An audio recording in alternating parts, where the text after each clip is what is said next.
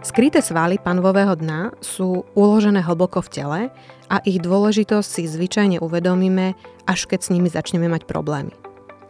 Často sa píše a hovorí o oslabenom panvovom dne a nutnosti jeho posilňovania.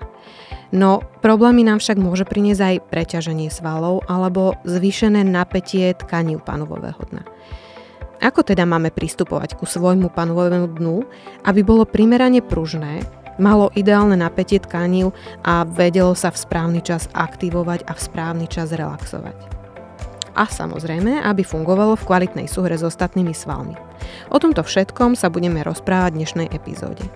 Moje meno je Adriana Pobehová a vediem pacientskú organizáciu Inkoforum, ktorá šíri osvetu o tak málo komunikovanej téme, akou inkontinencia rozhodne je.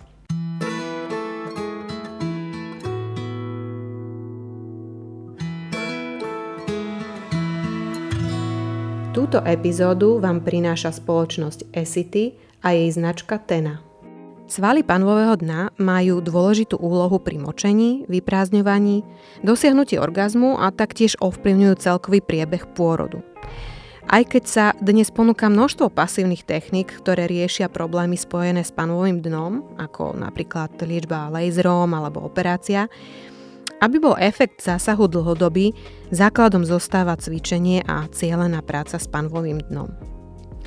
A to väčšinou nepočujeme radi, pretože to si vyžaduje naše úsilie a čas a trpezlivosť a samozrejme pevnú vôľu. No našťastie aj v tejto oblasti sa môžeme obrátiť na odborníkov, ktorí nás touto cestou môžu sprevádzať. Preto som si dnes zavolala k nám do štúdia magistru Zuzku Volekovú, ktorá sa špecializuje na urogynekologickú fyzioterapiu, sprevádza ženy životným cyklom od prvej menštruácie až po menopauzu, je autorkou úspešného rehabilitačného systému Poznatal, organizuje vzdelávacie workshopy a prednášky a Takisto je jednou z hlavných lektoriek nášho kurzu fyzioterapie dysfunkcie svalov panového dna pre fyzioterapeutky. Zuzka, vítaj v našom podcaste, teším sa, že si prijala naše pozvanie. Mm, ďakujem krásne, veľmi sa teším, že som tu a môžeme sa porozprávať opäť na túto tému, možno trošičku z iného uhla, ako už bolo vypovedané. Áno, v našom podcaste sme už eh, tému pánového dna z časti rozoberali dvakrát. Eh, vlastne raz v 8. epizóde s magistrou Mikolášovou. Tam sme sa rozprávali o prevencii inkontinencie, kde teda eh, spadalo aj, aj, spadala aj fyzioterapia svalov pánového dna. A takisto aj následne v 9. epizóde s docentkou Hagovskou, ktorá nám zase odprezentovala výskumy, ktoré potvrdzujú úspešnosť posilňovania svalov panového dna pri problémoch s inkontinenciou. No, keďže si uh, ty podľa mňa najväčšia, jedna z najväčších odborníčok na fyzioterapiu panového dna na Slovensku, tak uh, rada by som sa dnes venovala panovému dnu nielen z pohľadu inkontinencie, ako sme to robili doteraz, ale rozor- rozobrala by som aj iné problémy, s ktorými sa môžeme stretnúť, pokiaľ tieto svaly uh, nefungujú tak, ako by mali. No, v prvom rade by som sa ťa ale chcela spýtať, pýtam sa tak všetkých našich hostí, že prečo sa tvojim poslaním stala práve fyzioterapia smerujúca práve k ženám a ich problémom? Uh-huh, ďakujem za otázku. No, ten príbeh je taký istým spôsobom aj priamočiary, pretože ja som vyštudovala fyzioterapiu ako takú na Lekárskej fakulte Univerzity Komenského v Bratislave a Pracovala som asi dva roky v odbore, keď som aj s manželom zacítila túžbu po dieťatku a vedela som, že existuje metóda pani Mojžišovej, tak som si povedala, že idem si spraviť kurz. Tak som začala študovať túto metódu. Bolo to také symbolické, že akurát keď som spravila skúšky, tak pár týždňov na to som zistila, že som tehotná. Takže takže možno aj vďaka tomu, že sme to tam všetko uh, počas tých, toho učenia sa, ako sme si skúšali na sebe nejakým spôsobom zobudili, tak možno aj vďaka tomu aj to bola istým spôsobom podpora. A potom tehotenstvo samozrejme bolo pre mňa niečo neznáme, bolo to uh, niečo, čo pre mňa bolo spájané s frázou, že tehotenstvo je najkrajšie obdobie života ženy. No a bolo to také, že hneď, hneď tie prvé týždne bolo zlé, hneď behačky na záchod a hneď proste, že unavená zo všetkého.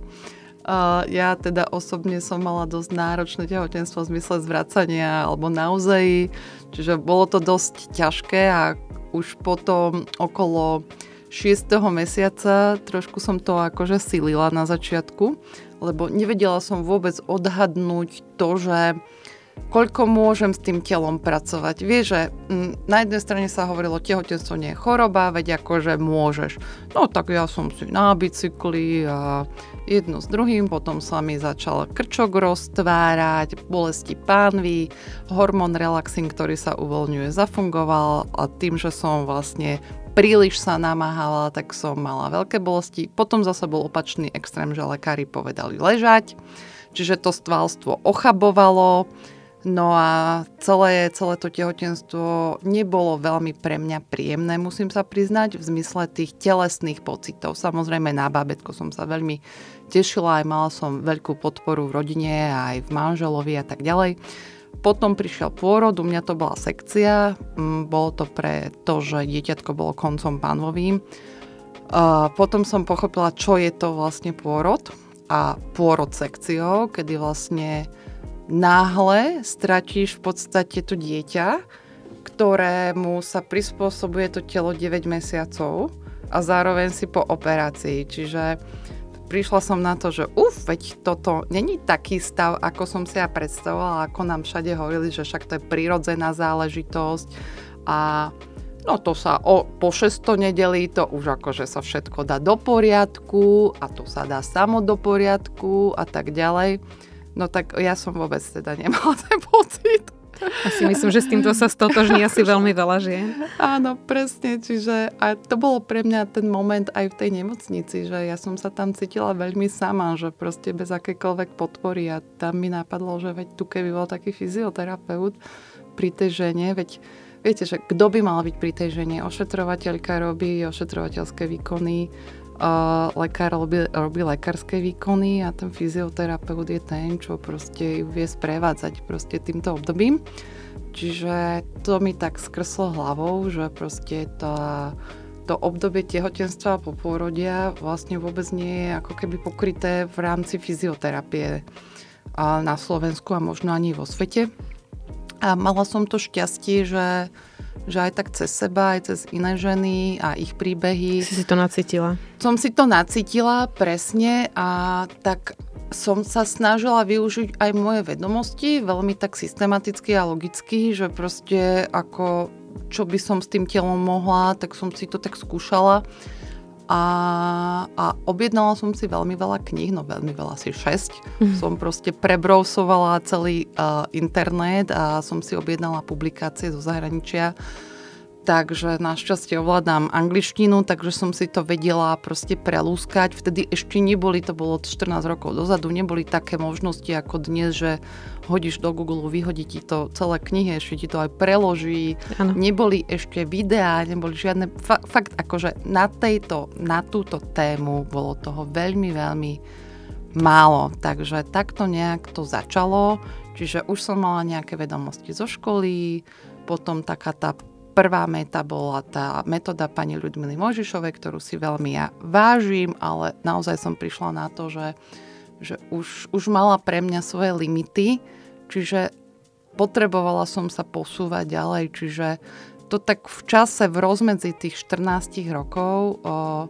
v princípe aj my dnes hovoríme už o ginekologickej fyzioterapii alebo urogynekologickej, ale ono to nie je úplne tak, že ešte neexistujú na Slovensku odvetvia typu traumatologická fyzioterapia, uroginekologická alebo takto. Iba fyzioterapeuti, čo vyštudujú všeobecný smer, sa potom na niečo špecializujú. Čiže není to taká špecializácia, čo sa robí v rámci univerzít zatiaľ. Ale ja osobne som sa vymedzila v tejto téme, že začínala som a ako všeobecný fyzioterapeut, ale venovala som sa gro tým ženám a postupne už som trošku upúšťala od tej všeobecnej fyzioterapie, aby som viac mohla vy, vyšperkovať, by som to tak povedala, tú starostlivosť o tú ženu. A teraz, teraz už je to také, že stále, stále je sa čo učiť a stále aj dá sa povedať, že pacientka od pacientky mi prináša nové otázky a to je super. To, to ma baví, to je perfektné. No, e, to je super, že sa tomu venuje, že predpokladám, že asi aj ten záujem tých žien e, bol in o túto tému a vôbec riešiť to a zdôveriť sa s týmto bol pred 14 rokmi asi iný, ako, ako je tomu teraz, že ten záujem je podľa mňa teraz enormne vysoký a určite sa bude len zvyšovať.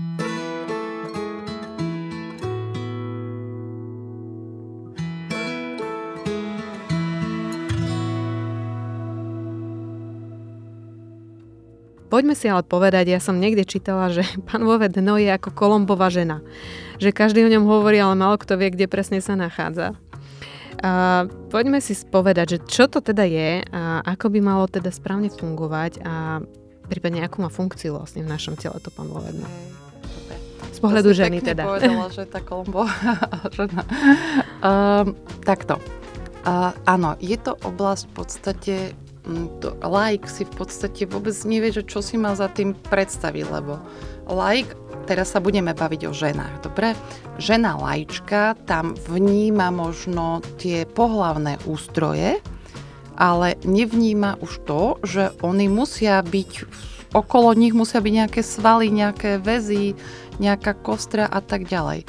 A keď sa na to telo tak pozrieme, tak v prvom rade to pánové dno slúži ako taký štúpel. Raz jedna jedna účas, účastnička nášho kurzu, čo máme pre fyzioterapeutov, to veľmi krásne povedala, že prišla na ten kurz preto, lebo vie pracovať so všetkými svalmi na tele, to s tým nevie pracovať proste, že nevie, ako sa k tomu vlastne postaviť. Čiže uh, najskôr tie anatomické vlastne záležitosti, že musia tam byť nejaké vlastne svaly, ktoré majú tri vrstvy a tie sa nachádzajú, keď si predstavíme pánvu, tak keď si predstavíme predu Venušin pahorok alebo symfízu a vzadu kostrč, tak tie svaly idú od symfízy ku kostrču ako taký hamak, ale zároveň sú aj medzi hrbolmi sedacími kosti, sedacích kostí a oni sú tak nad sebou poprepájané cez tri vrstvy a niektoré ešte objímajú ako keby orgány, a močový mechúr, teda močovú trubicu,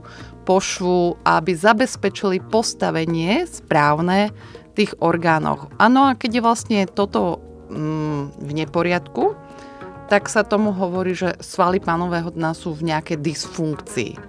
A tých dysfunkcií môžu byť vlastne mnoho a na základe tej dysfunkcii je nejaký klinický prejav. To je to, čo väčšinou ten laik vníma, že toto sa mi tam deje, toto tam nie je v poriadku, toto by bolo asi potrebné riešiť. Áno, ja viem, ja si pamätám, že som bola raz na tom našom kurze ako teda len pozorovateľ a uh, viem, že sa robilo jedno vyšetrenie jednej klientky a presne jej pani docentka vrala, že zatiahnite svaly panvového dna a ona a vlastne popri tom jej, myslím, že sonom vlastne skúmala, či to robí správne a ona vraví, no ja už som zatiahla a vlastne na tom slone to vôbec nebolo vidno. Áno, a to je presne to, že, že nevieme tie svaly pánového dna vlastne ovládať. Uh, svaly, nielen pánového dna, ale všeobecne na tele v podstate pracujú spôsobom, že vedome ich vieme ovládať, presne, že vedome dáme pokyn svalom, aby sa zatiahli, hej. To je, to je akože prvý spôsob, alebo potom oni sa zatiahnu reflexne na základe nejakého podnetu, hej, príklad, že ty ty zdvihneš bremeno uh-huh. a oni by sa mali automaticky zatiahnuť, lebo by sa to tam malo zaštuplovať. Áno. Čiže vlastne akože uh, tie ženy môžu aj cvičiť alebo posilňovať to, sva, to svalstvo panového dna, ale s vedomím, že to robia správne, ale pritom vlastne to ani nemusia vykonávať. Hej, Dobre. To sú presne tie nástrahy toho, že keď príde pacientka s tým, že aj jej diagnostikoval treba nejaký lekár a pri všetkej úcte k lekárom, ale vlastne riešenie bolo nejaký letáčik. Áno. A proste, že častokrát tá žena, ona netuší, akým spôsobom tie svaly aktivovať a potom vlastne niečo tam cvičí, ale... Bez takej, výsledku. Áno, a ona je potom z toho frustrovaná a ona to nebude robiť, lebo keď nevidí výsledky. Áno, a pritom tie výsledky sú dokázané, že tam teda sú. sú. ale spôsobom, aký je popísaný v štandardoch. Tak, čiže ideálne navští, navštíviť fyzioterapeutku, ktorá sa špecializuje na túto oblasť. Hej a spolupráci s ňou sa to naučiť uh, cvičiť správne a už potom si to môže cvičiť teda doma aj Áno, pravdepodobne. Nie? Presne, že našim cieľom je poprvé zdiagnostikovať to. Uh-huh. Pretože diagnostika je alfa omega akože to, to, toho efektu tej liečby. Čiže predstav si situáciu, že si žena, ktorá je 2 roky po pôrode, a mala si nástrih, máš to zhojené, po tej lekárskej stránke fajn, občas má vás tam také rezania alebo aj trošku takú vystrelujúcu bolesť smerom do konečníka uh, a ideš s dieťaťom prvýkrát na trampolínu, začnete skákať a tam zistíš, že ti proste unikol moč, že máš proste zrazu mokré nohavice. Hej, lebo sa zvýšila tá záťaž a tam sa prejavilo to, že to, ten automatizmus toho vťahu toho panového dna nefunguje. Uh-huh. Hej, že tam je vlastne nejaká dysfunkcia. Na začiatku som spomenula, že väčšinou hovoríme o oslabených svaloch panového dna, no e, tých dysfunkcií, teraz si dávala, uh-huh. že, je, že je viacej. E, aké teda ich uh, máme? A, a prečo vznikajú? Ako sa vlastne prejavujú? Dobre, Dobre idem to tak rozobrať trošičku no. na drobné. Vždycky poviem funkciu, Áno. potom poviem dysfunkciu a potom prejav. Čiže prvá funkcia je oporná. To znamená, keby sme nemali svaly pánvového dna, čo by sa stalo? By to vypadli. Uh-huh. Áno, vypadli by nám orgány. Ktoré by nám vypadli? No, vypadol by nám hrubé črevo, by nám vypadlo, pošva by nám, maternica spadla dole, močový mechor by sa vyklenul dole. No a takto aj je.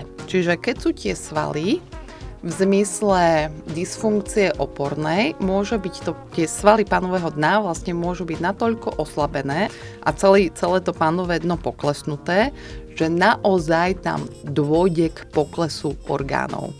A keď to zoberieme zo zadu, tak keď je tam pokles alebo prolaps, sa to povie odborne, hrubého čreva, ktoré prolapsuje, poklesáva smerom do pošvy, tak sa tomu hovorí, že rektokéla. Toto sa často stáva u žien, ktoré mali ťažšie pôrody trebárs a boli nastrihnuté a nemusí ten prejav byť hneď, on môže byť až po rokoch, aj 20 rokov od pôrodov, lebo trebárs svaly, ktoré boli poškodené tým nástrihom natrhnutím, uh, neboli nikdy zrehabilitované a oni nejak držali, ale tým, že žena stárne, stráca elastén, kolagén, je po prechode a tak ďalej, tak v podstate ten prejav, ten prolaps sa môže objaviť až ďaleko Neskôr. Ďaleko neskôr, mm-hmm. presne. Čiže tam je prolaps zadnej steny, to je rektokéla, potom prolaps maternice. Uh, maternica padá úplne do pošvy, žena to pociťuje, ona udáva, ako keby mi som mala tampón, ktorý mi vypadáva, alebo mm-hmm. pingpongovú loptičku vo vagíne. Potom je prolaps močového mechúra a môže byť aj prolaps močovej trubice. To vyzerá, keby ste si to pozreli zrkadielkom. Tá močová trubica ako vlašský orech, keď ti prepadáva smerom smerom do pošvy. Uh-huh. Čiže, Čiže to je ono, normálne viditeľné. Áno, no uh-huh. ono to má všetko viac stupňov samozrejme. Uh-huh. Uh, v tých, keď to podchytíme v rámci prvého, max druhého stupňa, tak prvý stupeň sa dá veľmi pekne s vami vycvičiť, kvázi na nulu. Samozrejme, musíme potom dodržiavať nejaké opatrenia typu, že nepôjdem na týždňový bootcamp a nebudem tam robiť 200 brušakov a sklápačiek a denne, hej, lebo presne, že si to vytlačíš zasa von. A keď to máš druhý stupeň, tak ešte sa to dá fyzioterapeutom pekne podporiť, že Nebude to pravdepodobne už na nule, ale vieme to spraviť treba na ten prvý stupeň, hej? Ale čo je veľmi fajn, už ten, keď sú to tie, ten tretí, štvrtý stupeň, to už fyzioterapia je na to krátka, by som povedala. Mm-hmm. Tam už sú tak vyťahané väzivá, že to väzivo už nie, nevytrénujeme, to už tam už treba, treba operáciu. Mm-hmm. Presne, že aj my fyzioterapeuti, aj preto je tá diagnostika nutná, že uh, musíme byť veľmi objektívni v tom, že toto, toto ešte spravíme, toto už najskôr operácia, potom cvičenie. Takže, mm-hmm. takže oporná funkcia, a dysfunkcia opornej funkcie sa prejavuje prolapsami. Ďalší prejav tohto môže byť inkontinencia stolice, inkontinencia moču. Môže a nemusí byť. Samozrejme potom je tam funkcia mm, dilatačná, kedy vlastne žena, ktorá, príklad, je to funkcia, že ty máš nutkanie na močenie alebo na stolicu, sadneš si na záchod a povolíš tie svaly, ich dilatuješ alebo relaxuješ. A vtedy sa vymočíš alebo vyprázdniš a to si už krásne naznačila, že nemusia byť tie svaly iba oslabené, ale môžu byť aj naopak veľmi stiahnuté. A žene môže chýbať aj presný opak. Môže jej chýbať vlastne to, že ona ich nevie povoliť. Uh-huh. Hej? A vtedy má problémy s vyprázdňovaním, potom robí príliš veľké tlaky, napríklad na stolicu, dokonca aj pri močení proste tlačí a častokrát býva taká kombinácia, že na jednej strane je to tam stiahnuté veľmi, na druhej strane si môže vplyvom toho nesprávneho vyprázdňovania navodiť treba za nejaký prolaps. Hej, že, mm-hmm, tlačí pritom, a vlastne to... Áno, mm-hmm. presne, že ona si tam vytláča tie orgány tým cieleným vedomým tlakom, že vlastne ona nemočí alebo nevyprázdňuje sa relaxáciou tých svalov, ale doslova zvyšovaním toho vnútrobrušného tlaku. Uh-huh. A častokrát tieto stavy bývajú spojené s, e, so psychosomatikou. Aha. So psychosomatikou to býva spojené a sú také diagnóze, ktoré sú ešte väčšie tabu, jak bola doteraz inkontinencia po pôrode, vulvodínia, vaginizmus, to sú teraz také veci, čo zasa sa iba začína otvárať, zasa to začíname nejakým spôsobom riešiť. Naozaj tie svaly pánového dna aj u žien, aj u mužov, ako sa povie, že a tak som sa zlakol, že som stiahol chvost, že niekto je neustále uh, vystavovaný nejakým podnetom stresovým a tak ďalej, tak stiahuje sa, Je napätý a vlastne napätý nie len krčná chrbtica možno, ale proste aj svaly. Presne tak dole. a nevie to povoliť, že že už v neustálom takom napätí e, človek žije, že už aj zabudol, aký je to pocit tej relaxácie. Uh-huh. Takže potom tlačí. Jak tlačí v živote na pilu, tak tlačí aj na tom vecku. Áno. Dobre, čiže tu sme mali Áno. ďalšiu. A potom je to funkcia pôrodná. Samozrejme, žena, ktorá ide rodiť, potrebuje mať poriadku to pánové dno, lebo je to prechod toho dieťatka z toho vnútorného do toho vonkajšieho prostredia. Aj nenadarmo sa hovorí, že pôrodné cesty. Preto dieťa je to naozaj, že cesta.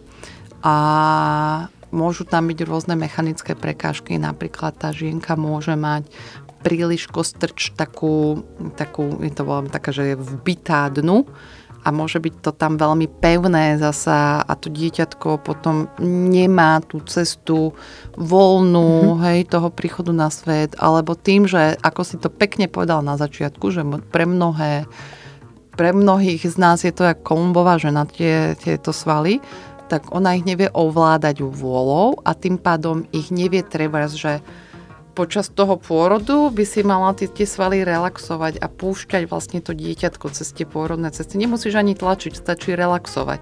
Ono, ono, ono ide, tá maternica áno. si to vytlačí z hora, aj tak to dieťa sa tlačí maternicou a ten, tá kontrakcia ide z hora, to je, keby si vytláčala pastu z tuby Hej, ale lenže keď vlastne ty to tam zatneš, to je, keby si tú pastu zaštuplovala áno, áno. a samozrejme, tak môže to, tlačiť eh, áno, kontrakcia akokoľvek. Presne, alebo keď je tam mechanická prekažka, že predstav si, že máš zaschnutú pastu. Mm-hmm, Hej, a mm-hmm. to je presne to, že môže to byť stará jazva, môže tam byť spazmus, môžu tam byť trigger pointy, môže to byť vlastne tá kosteč, môže tam byť aj málo miesta, hej, že proste, že ten, od, tá medzera medzi hrbami sedacích kostí a zároveň medzi kostrčou a symfízou, lonovou kosťou, tak, tak akurát tá žienka môže mať taký proste tvár, alebo uh, proste kostná, kostná prekažka, hej, že to dieťatko nemá dostatočne veľa miesta, tak tam je vždycky veľmi veľa veľmi veľa premenných v podstate, čiže je to tá pôrodná. A samozrejme ešte sa vrátim k e, funkcii sfinkterovej. To je, možno som to už spomenula pri tej opornej, sfinkterová je vlastne opak tej dilatačnej alebo relaxančnej a to je, že vlastne nedokážeme zasa udržať tú stolicu moč, že je to vlastne... Mm-hmm, až moc uvoľnené. Áno, že je to moc uvoľnené a nevieme tie svaly ovládať v zmysle, že príklad, že máš veľké nutkanie na močenie a aj by si proste za normálnych okolností, keby bolo to, to svalstvo zdravé, by si ešte vedela tým, že tie svaly stiahneš, proste oddialiť to močenie, ale tým, že tie svaly sú dysfunkčné, tak to v podstate nevieš ovládať a vtedy tam dojde k úniku únikom, moči. presne, mm-hmm. môže aj k úniku stolice v mhm. podstate. Mm-hmm. Predsa len vagína je dutá ano. a aj ženy napríklad, keď povedia, že cvičia jogu alebo nejaké cvičenie, tak sa im stáva, že treba idú z nejakej polohy do inej polohy a tedy to tak svoje tak Áno. Hej, a často mi povedia, že no, Zuzi, čo mám s tým robiť, to je také trápne, ale tak je to veľmi ťažké, že čo mám s tým robiť, lebo väčšinou sú to ženy, ktoré už rodili mm-hmm. a trošku sa to tam predsa len ten priestor zväčší a tak ďalej. Ale zasa, pozor, nie je pravidlo, že žena, ktorá rodila, nemôže mať hypertonus alebo spazmus, to je zasa to ako keby zavretie svalopanového mm-hmm. dna. Čiže mm-hmm. môže tam byť aj tento, tento prípad. Hej, čiže, čiže takto nejak. Máme všetky tie nie, funkcie? Ešte nie, ideme ďalej? Nie, ešte je taká, čo nás bude zaujímať a to je funkcia sexuálna predsa.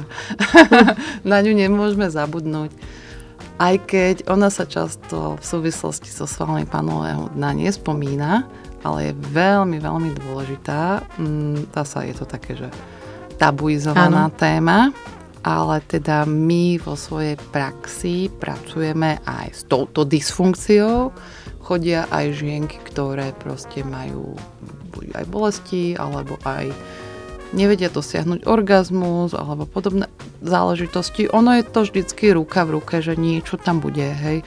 Akože jasné, často tam býva aj psychosomatika ano. nabalená, hlavne pri tej sexuálnej funkcii tam nemusí byť ani veľmi dobrá kompatibilita s partnerom niekedy. Hej, že vieš, ako to je, niekedy zostávame v nejakých vzťahoch, kde to úplne až tak neladí, ale proste už tak možno zo Okolnosti, zvyku, no, áno. Okolnosti, presne. Nás donutia. No, no, no, takže sexuálna je fakt, že veľmi, veľmi dôležitá. Dajú sa všetky tieto dysfunkcie riešiť? Isto, ale ako som povedala, že máme svoje limity. Ale určite ako Vždycky, vždycky je to tak, že na základe diagnostiky sa snažíme urobiť maximum. Niektoré témy, alebo niekedy aj, ja sa tomuto venujem 14 rokov a niekedy ma zaskočí nejaký prípad v zmysle, že s týmto som sa ešte nestretla. Ale to je dobré, veď ja si to potom akože všetko bádam a niekedy je to také, že to ani ne, nevybádam, že je to nejak, niečo tak atypické, alebo aj tí, tie diskom, dysfunkcie alebo príznaky môžu byť tak rôzne nakombinované, Áno. že ja neviem jednoznačne povedať, že stresová inkontinencia musí byť spojená s oslabeným pánovým dnom. Vôbec nemusí. Aj u športovkyň, ktoré majú na jednej strane tie svaly, keby sme ich testovali pevné, môže dochádzať k únikom moču pri zvýšenom vnútrobušnom tlaku, jak je definovaná stresová inkontinencia.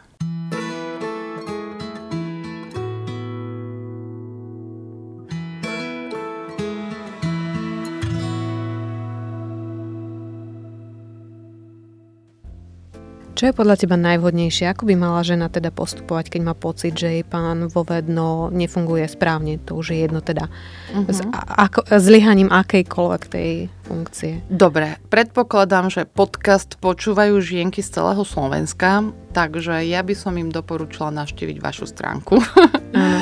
Inkofora a tam je ten zoznam fyzioterapeutov, ktorých my školíme a určite by som ja postupovala tak, že by som si našla fyzioterapeutku, ktorá má ktorá je školená v tejto oblasti niekde vo svojom okolí, zašla by som za ňou, oni sú školené, oni vedia diagnostikovať a na základe tej diagnostiky už vedia určiť, že ako ďalej postupovať. Takže určite by som išla touto cestou. Malo by tomu predchádzať, ja viem, že je to individuálne, ale mali by napríklad uh, najskôr navštíviť, ja neviem, ginekologa alebo urologa. Uh-huh a um, ten by mal treba odporučiť tú fyzioterapiu, alebo pokiaľ to nie je, že to je nejaký tretí stupeň nejakého problému, že či môžu treba z tohto lekára aj obísť a ísť rovno na fyzioterapiu. Štandardne by mal byť každý pacient odoslaný lekárom na mhm. fyzioterapiu. Mm-hmm.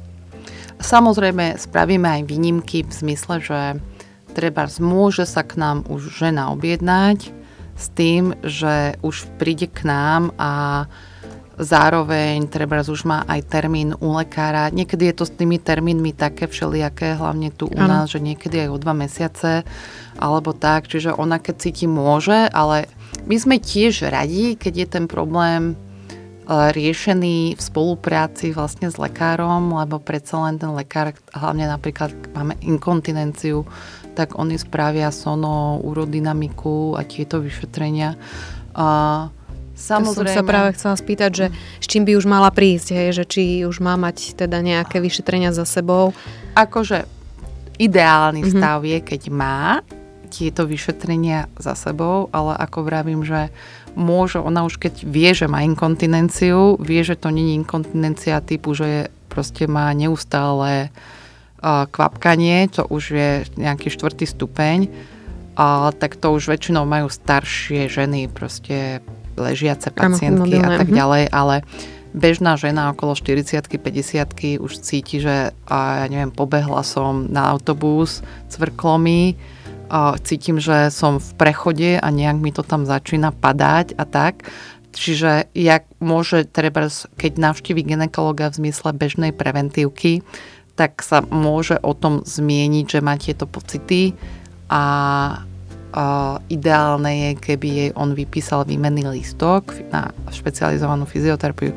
Trošičku je problém ten, že tým, že vlastne aj tieto naše kurzy, čo robíme spoločne, tak sme to začali robiť 3 roky dozadu, potom prišlo obdobie covidu, kedy aj v tom našom zdravotníctve vlastne boli iné priority. Čiže my sme ešte nemali úplne čas urobiť osvetu mm, na odbornom fóre, že už existujeme ako špecialisti. Pretože predtým nás bolo, ja som to robila, pani docentka Hagovská, možno ešte pár žien v rámci Slovenska, ktoré sme to vyštudovali v Čechách, už tieto vaginálne vyšetrenia. A tým, že už teraz to máme aj tu u nás a je to štandardizované, máme to vlastne schválené, tie štandardy ministerstvom zdravotníctva. Čiže naozaj, že a lekári vidia, že terapia, ktorú robíme, je proste na základe nejakých štúdií a tak ďalej medicínskych poznatkov najmodernejších, čiže je to svetovo uznávané, ale hovorím, že ešte nemusí mať každý lekár o tom úplnú vedomosť, že existujeme, čiže preto odporúčam ženám, že aj keď ich nedoporučí ten špecialista, tak uh, keď budú treba spočúvať tento náš podcast, tak už si môžu vyhľadať v rámci toho Inkofóra Áno, my tam máme momentálne, myslím, že 60 um, dám alebo fyzioterapeutiek, ktoré sú teda vyškolené nami, takže mali by mať všetky tie potrebné informácie a dáta a schopnosti vykonať túto fyzioterapiu. No, uh, áno, ešte stále je tam veľká diera na trhu, v tomto by som povedala. My teraz bude toto aj témou uh, tohto ročného týždňa kontinencie, ktorý je uh, koncom uh, júna. My sme takisto vlastne aj založili inštitút vlastne fyzioterapie v urologii, urologii ginekológii a pôrodníctve a tento by sa mal vlastne teraz špecializovať len na vzdelávanie, či už proste laickej alebo odbornej verejnosti vlastne v v tomto smere. Ten systém ešte stále nie je akože doriešený, hlavne aj zo strany, dá sa povedať, štátu alebo toho celého systému, či už poisťovní a tak, že stretávame sa s veľa reakciami, neviem ako ty, môžeš aj ty potom povedať, že proste sú uh, sú títo ľudia sú odoslaní napríklad lekárom ku fyzioterapeutovi a proste nie, neexistuje ten systém, že by im to zaplatila poisťovňa. Nie sú to lacné vyšetrenia, čo je úplne podľa mňa prirodzené, pretože tá hodnota toho výkonu tej cene zodpovedá ale samozrejme sú prekvapení, pretože keď prídu možno, že napríklad s bolestiami chrbta, tak ich pošlú na fyzioterapiu a proste túto, aspoň tú možnosť nejakú uh, hradenú poisťovňou majú. Tu v tomto prípade teda asi nie. Áno. Je to tak, ako vravíš. My sme mali veľkú snahu, mm, keď sme tvorili aj ten koncept vzdelávací, ešte ten prvý kurz, a jednať aj s poisťovňami a naozaj taká naša predstava bola, ako hovorí aj pán profesor Švíhra vždycky na kurze, že aby každý urolog mal svojho fyzioterapeuta a v tom svojom akože lokálnom pracovisku, kde pracuje. A taká je aj naša vízia. Žiaľ, ešte sa to až takto nedie, lebo Poprvé a poisťovne, keď som ja s nimi ešte pred tromi rokmi v rámci týždňa inkontinencie, keď sme sedeli, tak tam jedna pani z poisťovne povedala, že na čo to špecifikovať, veď to sú svaly ako všetky iné z čoho akože hneď akože no, boli reakcie akože, asi. Že normálne som trošku akože mala pochybnosti, či je kompetentná táto osoba zastávať akože tú funkciu v rámci tej poisťovne. A tak viete, že je to strašne ťažké naozaj niečo takto presadiť a ten systém, ja to poviem otvorene, je to veľmi skostnatele. Hej, že naozaj ako keď sa pozriete na ten bodovník a výkony, tak to ja som robila pred nemo- v nemocnici pred 14 rokmi, tam sa ešte nič nezmenilo. Pritom fyzioterapia veľmi vyrástla za tých 4, 4 roky aj v rámci Slovenska k nám prišli noví fyzioterapeuti, mladí, priniesli nové koncepty. Naozaj tie koncepty sú veľmi prepracované, tá fyzioterapia je už na veľmi vysokej úrovni, ale tieto kurzy sú veľmi drahé. A mňa, ja keď idem na víkendový kurz, mňa to stojí asi 800 eur. A ja potrebujem proste... Mm, Vieš, mne to nikto nezaplatí, ja si to platím sama, čiže musí mi to v končnom dôsledku za, zaplatiť ten pacient, hej? Áno. Čiže keď... Druhá vec je, že aj asi nejaké prístroje potrebujete na aj to, aby ste diagnostiku potrebujeme, hej, hej, hej, a zároveň vieš, že keď, keď ja by som pracovala v nemocnici, kde by moja mzda bola možno teraz o, tisíc eur, hej, tak vieš, že ja by som si asi nemohla dovoliť ten 800 eurový kurz. Ano. A tým pádom to je taký začarovaný kruh celé. Proste, že, že tým, že ten systém nepodporuje až tak mm, tých fyzioterapeutov nemajú, nie sú ohodnotení, chyba tam potom motivácia. Samozrejme máme fyzioterapeutky vyškolené, ktoré pracujú aj v nemocniciach, ale otázka je, čo sme sa aj spätne bavili, či im to tam vôbec dovolia robiť, lebo trošku, trošku sú tam také... také trenice. Trenice, no. Je, čo je veľká škoda, lebo ja, ja som taký snílek, že ja vidím za všetkým, že, že spolupráca, však robíme to pre človeka. Ako čo sa tu ideme teraz trieť, hej? No a podstatné hlavne na tomto je to, že podľa mňa uh, ten fyzioterapeut, uh, keď urobí tú dobrú prácu s tým pacientom, tak on môže ušetriť vlastne tú drahú liečbu, ktorá by toho pacienta možno, že potom čakala, pokiaľ by on Isto. preventívne vlastne Isto, to neriešil dostatočne treba, dopredu. Áno, treba my, keď, keby sme podchytili vlastne ženu s prvým stupňom inkontinencie, tak ona nemusí ísť potom na operáciu.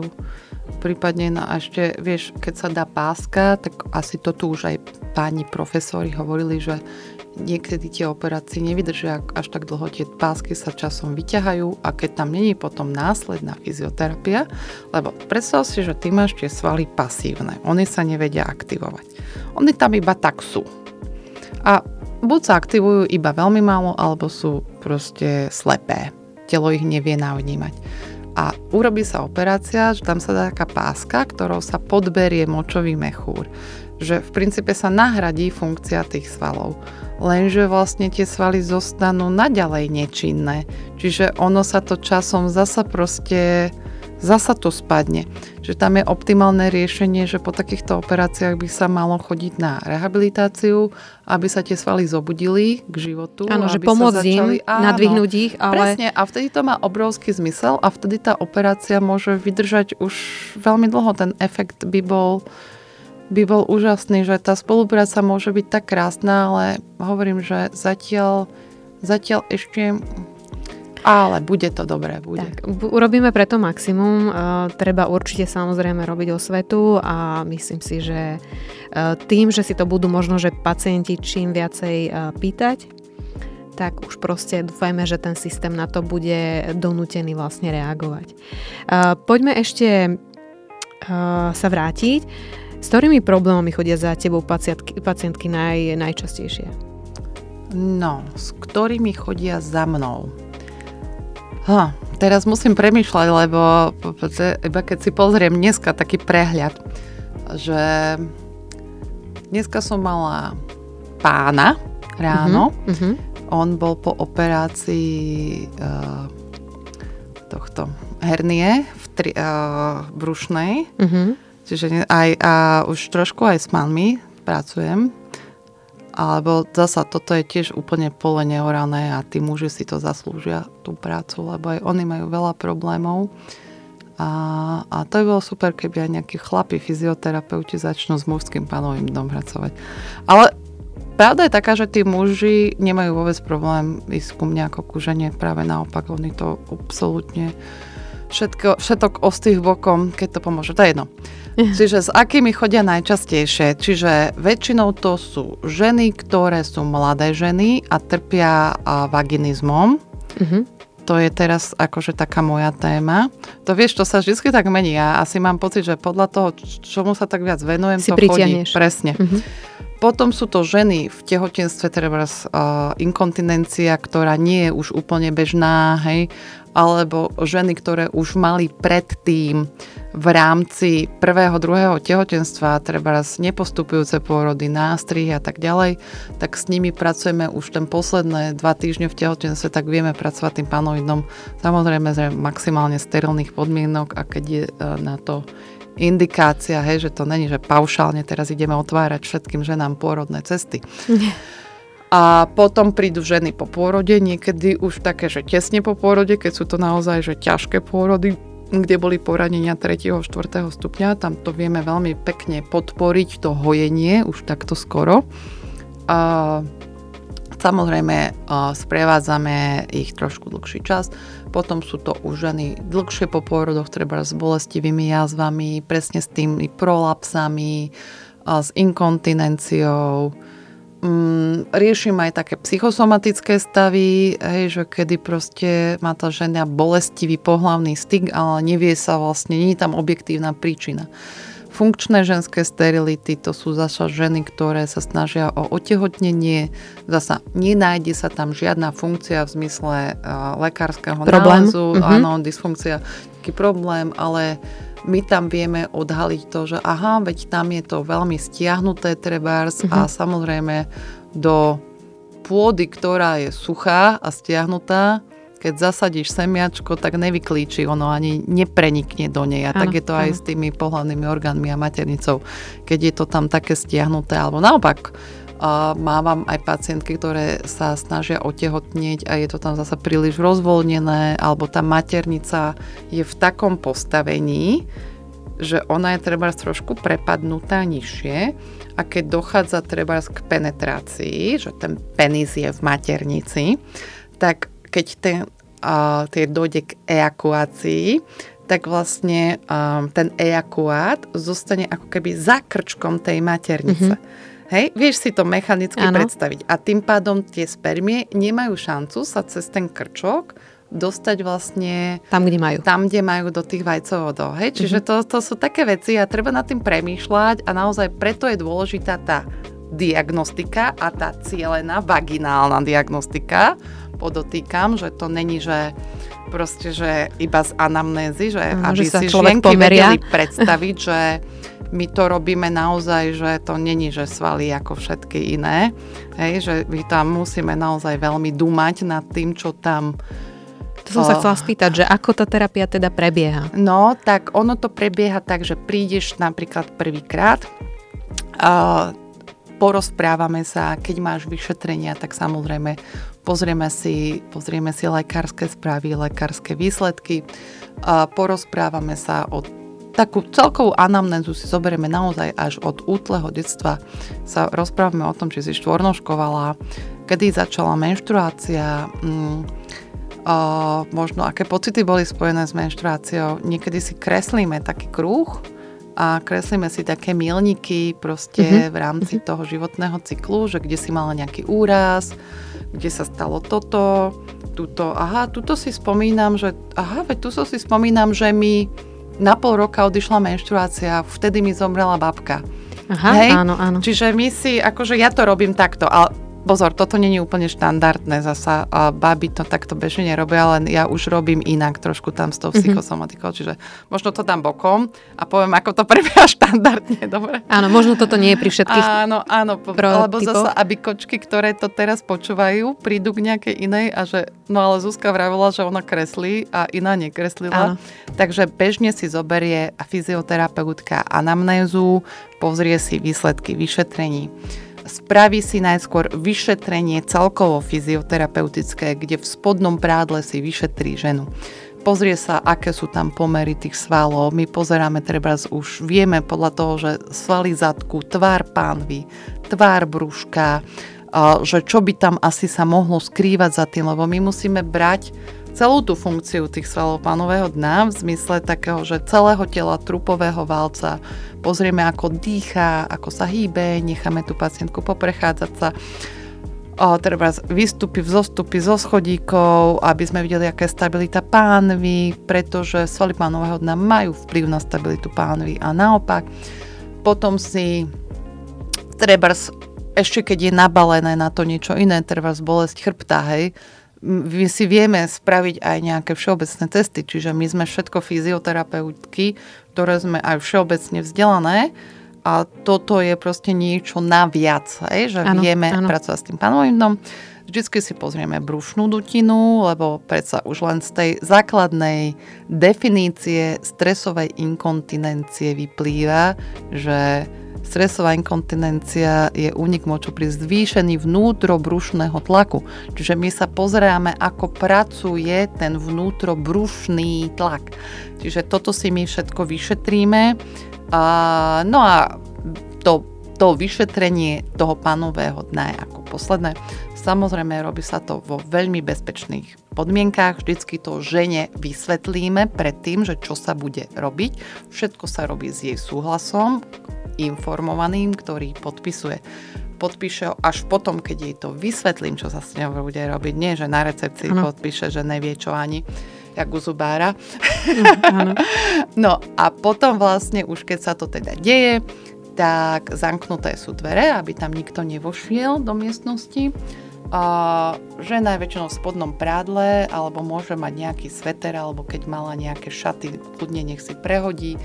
Uh, ja ešte prehodím osušku cez, cez jej pánvu, ona leží na stole, ja mám rukavice, chvíľočku ešte počkám, kým sa tak akože uzemníme áno, uvoľní, navzájom, áno. uvoľní, lebo predsa len idem vstúpiť do najintimnejšej zóny človeka. No a keď už proste máme obidve taký pocit, ani nie že pocit, ja sa jej spýtam, že môžem, alebo ona mi povie, že ja jej poviem, že povedzte mi, keď už budete pripravená, ona mi povie, že už môžem, tak najprv si to pohľadom pozriem, kde sú tam nejaké jazvy, či tam niečo netrčí, treba tá rektokela, cystokela, maternica, a proste si to pozriem pohľadom, potom to prepalpujem, to znamená prstom, hmatom, áno, uh-huh. hmatom si prehmatám tie svaly, či sú tam nejaké bolestivé miesta, keď sú tam jazvy, tak si prehmatám. Idem vrstvu po vrstve, to sa robí väčšinou v troch vrstvách.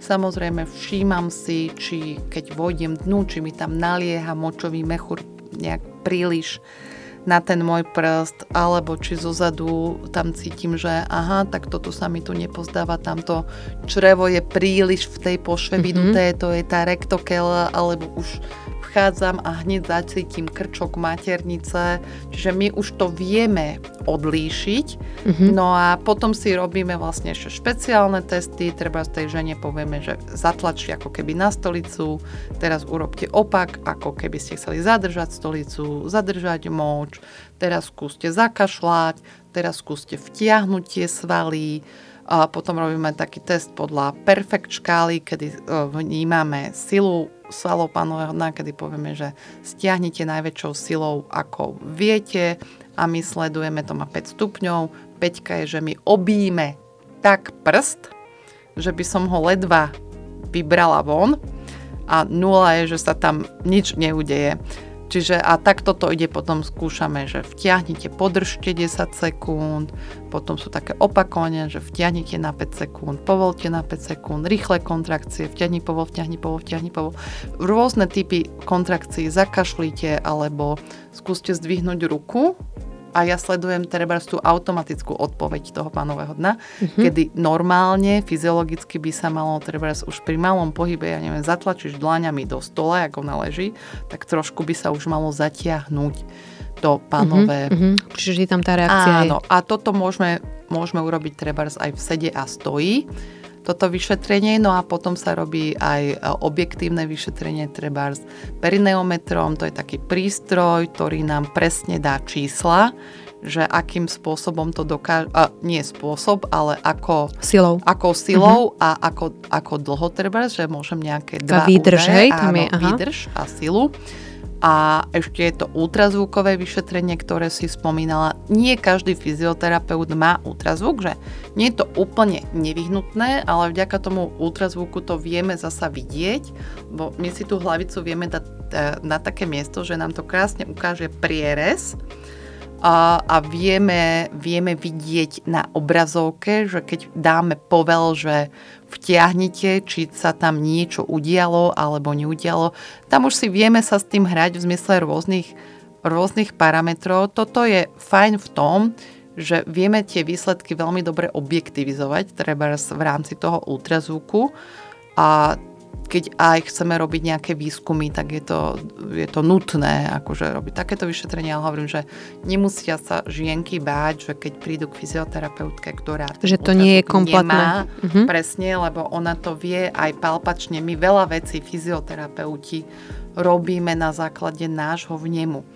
A preto je dobré vlastne ísť stále k tomu istému fyzioterapeutovi, lebo on to Už má na pozná. Uh-huh. Áno, a my vlastne my si krásne spravíme záznam v rámci tej perfekt škály, že napríklad silu mala na trojku, výdrž mala, ja neviem, byť 10 sekúnd, mala 6. Uh-huh. Vieš, že my si to vlastne všetko poznačíme. A, a potom, potom sa vidí progres. Mhm. Áno, uh-huh. potom, potom na základe tých všetkých vyšetrení určíme terapiu.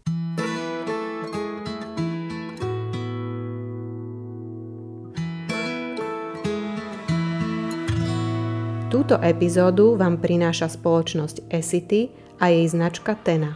Máme nejaký teda problém, zistíš, že teda je nejaká výdrž alebo uh-huh. nejaká sila, je to teda oslabené, dajme tomu. Čo sa potom deje? Teda ako často by mala chodiť? Ja viem, že je to teda individuálne, ale že aspoň, aby mali ľudia predstavu, že že čo ich čaká, hej? Uh-huh. že mhm. či ide chodiť každý týždeň, raz do mesiaca. Nie, nie. ono je to o tom, že našou snahou je, akože, že, aby k nám nechodili tie ženy jak na klavír. Lebo vždycky ten efekt tej terapie sa prejaví za niekoľko týždňov a my si ju vždycky nastavíme a tá žena si treba cvičiť. Príklad, hej, máme svaly pánového dna, ktoré sú po pôrode, je tam aktívna jazva, to znamená bolestivá, spôsobuje tam také iritácie a zároveň tá žena, že nájdeme tam, že tie svaly sú také trojkové, že Není sú úplne slabé, ale není sú, není sú ani ešte také pevné, ako by mohli byť. No tak začneme najprv tým, že my ošetríme jazvu. My vždy musíme ako keby uvoľniť priestor funkcií. Áno. Mhm. Čiže my musíme vždy ošetriť jazvy alebo aj pocisaráku jazvy. Toto spravíme vždy ako prvé. Prípadne, keď sú tam nejaké bolestivé body alebo keď sú tam spazmy, tak vlastne všetko poošetrovať potom potrebujeme tú ženu naučiť správne aktivovať tie svaly vedome, čiže na základe povelu vtiahni povol to sa robí normálne, že tam mám prst ako Áno. feedback, hej, Mhm. že, ale veľmi pekne ženy to vnímajú, lebo keď sa ich správne navedie, tak, tak je to ono. Častokrát som zistila v praxi, že tá žena by to aj vedela spraviť lepšie, len má v sebe takú neistotu, že či vlastne robí to, čo po nej Áno, chceme. áno. Že vie, že, že napríklad ona to, ja jej poviem, že vtiahnete, ona to vtiahne, ja mám pocit, že vtiahla na dvojku a potom jej ukážem, že treba, že ja chytím jej prst do mojej, zovriem ho do mojej dlane a poviem, ukážem jej cez to, cez ten vnem, že skúste vtiahnuť takto.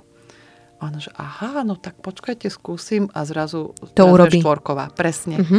Hej, že častokrát ona to vie lepšie, len nemá ten poznatok, ako keby, chápeš, potom je v tej neistote. Dobre, čiže máme už treba, je naučená tú kvalitu toho vťahu, lebo mnohé ženy, e, vieš, povieš im, že vťahne svaly pánové dno, oni napríklad zatiahnu zadok Aha. alebo zaťahnú, alebo strašne sa tak silia, proste, že jak sme zvyknuté tak sa presilovať, jaj, tak to iba toto? Aha. Áno, to iba toto. Čiže vlastne, že uh, analytické cvičenie svalov pánového dna versus, že my tie svaly potom musíme vložiť do nejakého globálneho pohybového vzorcu, kde sa zapoja reflexne.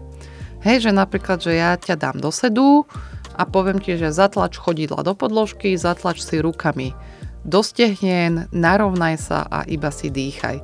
A tam sa ti automaticky zaktivujú treba svaly pánového dna. Čiže vždycky ich vložím aj do nejakého automatizmu, No a vždycky je to individuálne, tie cviky sú šité na mieru a ty potom treba prídeš o 3 týždne. Nepreťažujeme nikdy pacientky. Mhm. A naozaj, že tie cviky sú väčšinou také, že na 5-10 minút, akože ako ja poviem vždycky, že 3-4 krát do týždňa urobte si nedelu, nemôže to byť pre vás strašiak to cvičenie, Mhm. ale zároveň sa im snažím dať aj niečo, čo si vedia vkladať do bežného života. Čiže žene, ktorá mi povie, že 8 hodín sedí za počítačom v robote, tak sa snažím dať cvik napríklad v sede, ktorý je, poviem, že a toto si spravte každé 3 hodinky. Chápeš, že keby aj necvičila úplne tú zostavičku, čo jej dám, tak už aj toto pomôže. Mhm. A samozrejme potom ich učíme nejaké opatrenia, treba pri inkontinencii učíme také, že zámok, že vždy, keď budete dvíhať bremeno alebo babetko u žien, ktoré sú po porode, tak si spravte, spriamte sa, zatlačte nohy do zeme, zatiahnite pánové dno. Aby sme to telo učili na novo tie aktivačné mechanizmy, ktoré by mali byť samozrejmosťou, len to telo to proste stratilo z nejakého dôvodu, čiže takýmto nejakým spôsobom pracujeme a potom ona príde treba o 3-4 týždne zasa. O, my spravíme rediagnostiku a už to není také podrobné, už, už vieme, s čím pracujeme, s akým problémom, ale pozrieme si to, ale už, je to, už sa vieme krásne cieľane zamerať na tú, na tú dysfunkciu. Čiže to si pozrieme, že kde to pokročilo, no a na základe tej rediagnostiky my prenastavíme cviky, že už treba, že predtým sme jej dali cvičenie iba vlahu na chrbáte a potom už ju dáme treba, z, ja neviem, že do sedu, hej, že už proti gravitácii to pánové dno. O to už fakt e, je také individuálne a treba niečo jej zoberieme, lebo už máme pocit, že toto už je podprahové, ale väčšinou tie cviky dávame tak, že oni sa stupňujú, aby že teraz jej nedám úplne novú zostavu, hej, že, že, že potrebujem pracovať s tým, čo ona už pozná, len to upgradeneme na proste vyšší, Level. vyšší level, presne ako vravíš. No a ono, tá liečba celkovo, ono, tých návštev nie je až tak veľa, ale trvá to 3 až 6 mesiacov, kým treba z nejakého dvojkového panového dna spravím štvorkové, peťkové a už je to také, že už aj tie klinické príznaky odoznejú. Ten klinický príznak je napríklad tá inkontinencia, alebo, mm, ja neviem, bolesti v pohonistých, alebo čo som spomínala, tie prolapsy. U žien, ktoré majú zasa tie spazmy, tak je to také, že niekedy, keď sú to mechanické spazmy, že vznikli na základe toho, že tam bolo nejaké poranenie a telo si to tam ochránilo tým, že sa stiahli tie svaly okolo toho poranenia, tak to sa krásne rozvinie, ak to ošetrím manuálne, to tie svaliky sa krásne, uf, oni si tak jaké by sa to pánové dno otvorilo, jak taký VR, to je taká krásna robota. A hneď potom tá žena vie krásne aktivovať tie svaly a už sa s tým dá veľmi pekne pracovať. Tam vieme byť veľmi efektívni a dá sa povedať aj dosť rýchly. Tam niekedy stačia dve, tri návštevy a, a je to dobré. Čiže fakt, že záleží od pacientky k pacientke. Tie vaginizmy napríklad sa riešia dlhšiu dobu, tam je to vhodné aj so psychologom kombinovať, že napríklad, že my už máme sieť, čo aj vždycky ja učím naše fyzioterapeutky, čo ich školíme, že vytvorte si tam v tom vašom regióne sieť, a spoluprácu s urológmi, ginekológmi, psychológmi, psychiatrami. Budeme sa navzájom potrebovať. Aj s dulami spolupracujeme napríklad tým, že vie, že je to také fajn si to, si to uvedomiť a vytvárať si to. Ja sa ešte na záver spýtam, že podľa teba, kedy by sa ženy mali začať zaujímať o svoje panvové dno? Kedy? No. Puberte? Mm, ja, ja by som do toho šla takto. Ja si myslím, že už, už v tej puberte by mohli byť také také ako nejaké pre ženy prednášky. Alebo, Lebo ja som čítala, si už som to možno aj spomínala v niektorom podcaste, že v Amerike oni to majú dievčata normálne v uh, neviem, či na stredných školách alebo už základných, ale proste keď už idú do tej puberty, tak to majú v rámci telesnej výchovy. To by bolo aj v rámci telesnej výchovy, len vieš, aká je u nás telesná výchova. Dievča tam dajú loptu, hrajte basketbal a chlap tú loptu, hrajte futbal. No. A ty si zažila telesnú výchovu? Niekto ťa vychovával nie, nie, nie. v rámci telesného pohybu? Niekto ti hovoril, že akým spôsobom máš pracovať so svojou telesnou schránkou, ako máš sedieť za počítačom. Veď toto by mala byť telesná výchova. Nielen ten šport, ale telesná výchova. Mm. Presne. Takže e, je tam ten priestor. No, Zaradila by si to vidím, tam. hneď. Hneď, hneď, to by bolo super. Ono, vieš, ono je to vždy tak, že chichychacha, jak to dokážu tie pubertiačky alebo pubertiaci strebať, hej, ale ono, oni to tam niekde na pozadí niekedy vylovia, že takéto niek- niekedy nám niekto niečo hovoril v tej škole, vieš. No, dobre, myslím, že sme už čas celkom aj prešvihli. A vždy na konci sa teda ešte pýtam svojich hostí, že či vedia, či môžu oni niečo doporučiť našim poslucháčom alebo nejakú, nejaký message, nejakú, nejaké poslanie. Uh, tak čo by si tým odkázala? Hm. Čo, čo by som im ja odkázala? Fú, to sa mi teraz ťažko na to hovorí, ale uh, Možno také, že aj minule som tu niekde spomínala, že teraz sa už naozaj, že zasa vrece roztrhlo s rôznymi konceptami a tak ďalej. Že možno také, že hľadajte si naozaj overených odborníkov, to sú aj všelijaké mapovania, vagíny a podobné záležitosti. Čiže naozaj, že možno sa nezamotávajte zbytočne. Ale tak niekomu aj to pomôže, však akože to zasa není, že každý nech si vybere to, čo cíti, to svoje volanie, ale tak, že trošku tak objektívne, realitný buďme. A tak sa snažme akože nejak rozumne sa v tých informáciách. Nech prídu hlavne. Oni chodia, oni chodia. To, to, oni, oni vždy prídu v ten správny čas. Mm-hmm. To želám aj našim poslucháčom. Tak, keď sú pripravení to riešiť. Presne, tak aby si to aj, aj ženy dovolili riešiť. Uh-huh. Že proste mnohé aj vieme o tom, potláčame to a teraz není čas, teraz není priestor a kedy bude. Uh-huh. Hej, takže dovolte si to, milé žienky, zaslúžite si to. Zuzka, veľmi pekne ďakujem. Ehm, podľa mňa to bolo veľmi hodnotné, jednak pre mňa, ja mám teraz normálne chuť sa hneď k tebe objednať na vyšetrenie. A keby som bola v Bratislave, tak neváham. Krochu, Áno. kresliť kruhbici. tak, tak. Ale veľmi pekne ďakujem aj teda v mene určite všetkých našich poslucháčov, či žien, či mužov, lebo určite to bolo aj pre mužov možno hodnotné. Um, a ďakujeme za teba, že ťa tu máme, že vzdelávaš a že vlastne potom predávaš to posolstvo ďalej našim fyzioterapeutkám a dúfam, že teda ešte to v tom budeš pokračovať. No, ďakujem pekne, budem sa snažiť. tak, pekný deň ešte. Ďakujem vám krásne. S vami ostatnými sa počujeme v ďalšej epizóde podcastu o inkontinencii, kde sa budeme rozprávať o diagnostike a liečbe inkontinencie, ale takisto o prevencii, fyzioterapii a zdravodnom životnom štýle. Aby vám ďalšie epizódy neunikli, nezabudnite si nastaviť odber nášho podcastu vo svojich aplikáciách. Nájdete nás na Spotify, Google aj Apple podcastoch.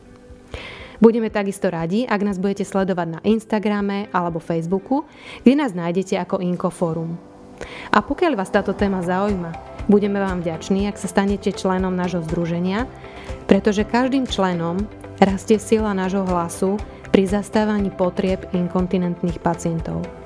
Okrem iných výhod získate tak aj prístup do uzavretej facebookovej skupiny, kde si pacienti radia navzájom, ako žiť, ale aj bojovať s inkontinenciou aby im kvapka moču neobratila život hore nohami. Pekný deň všetkým.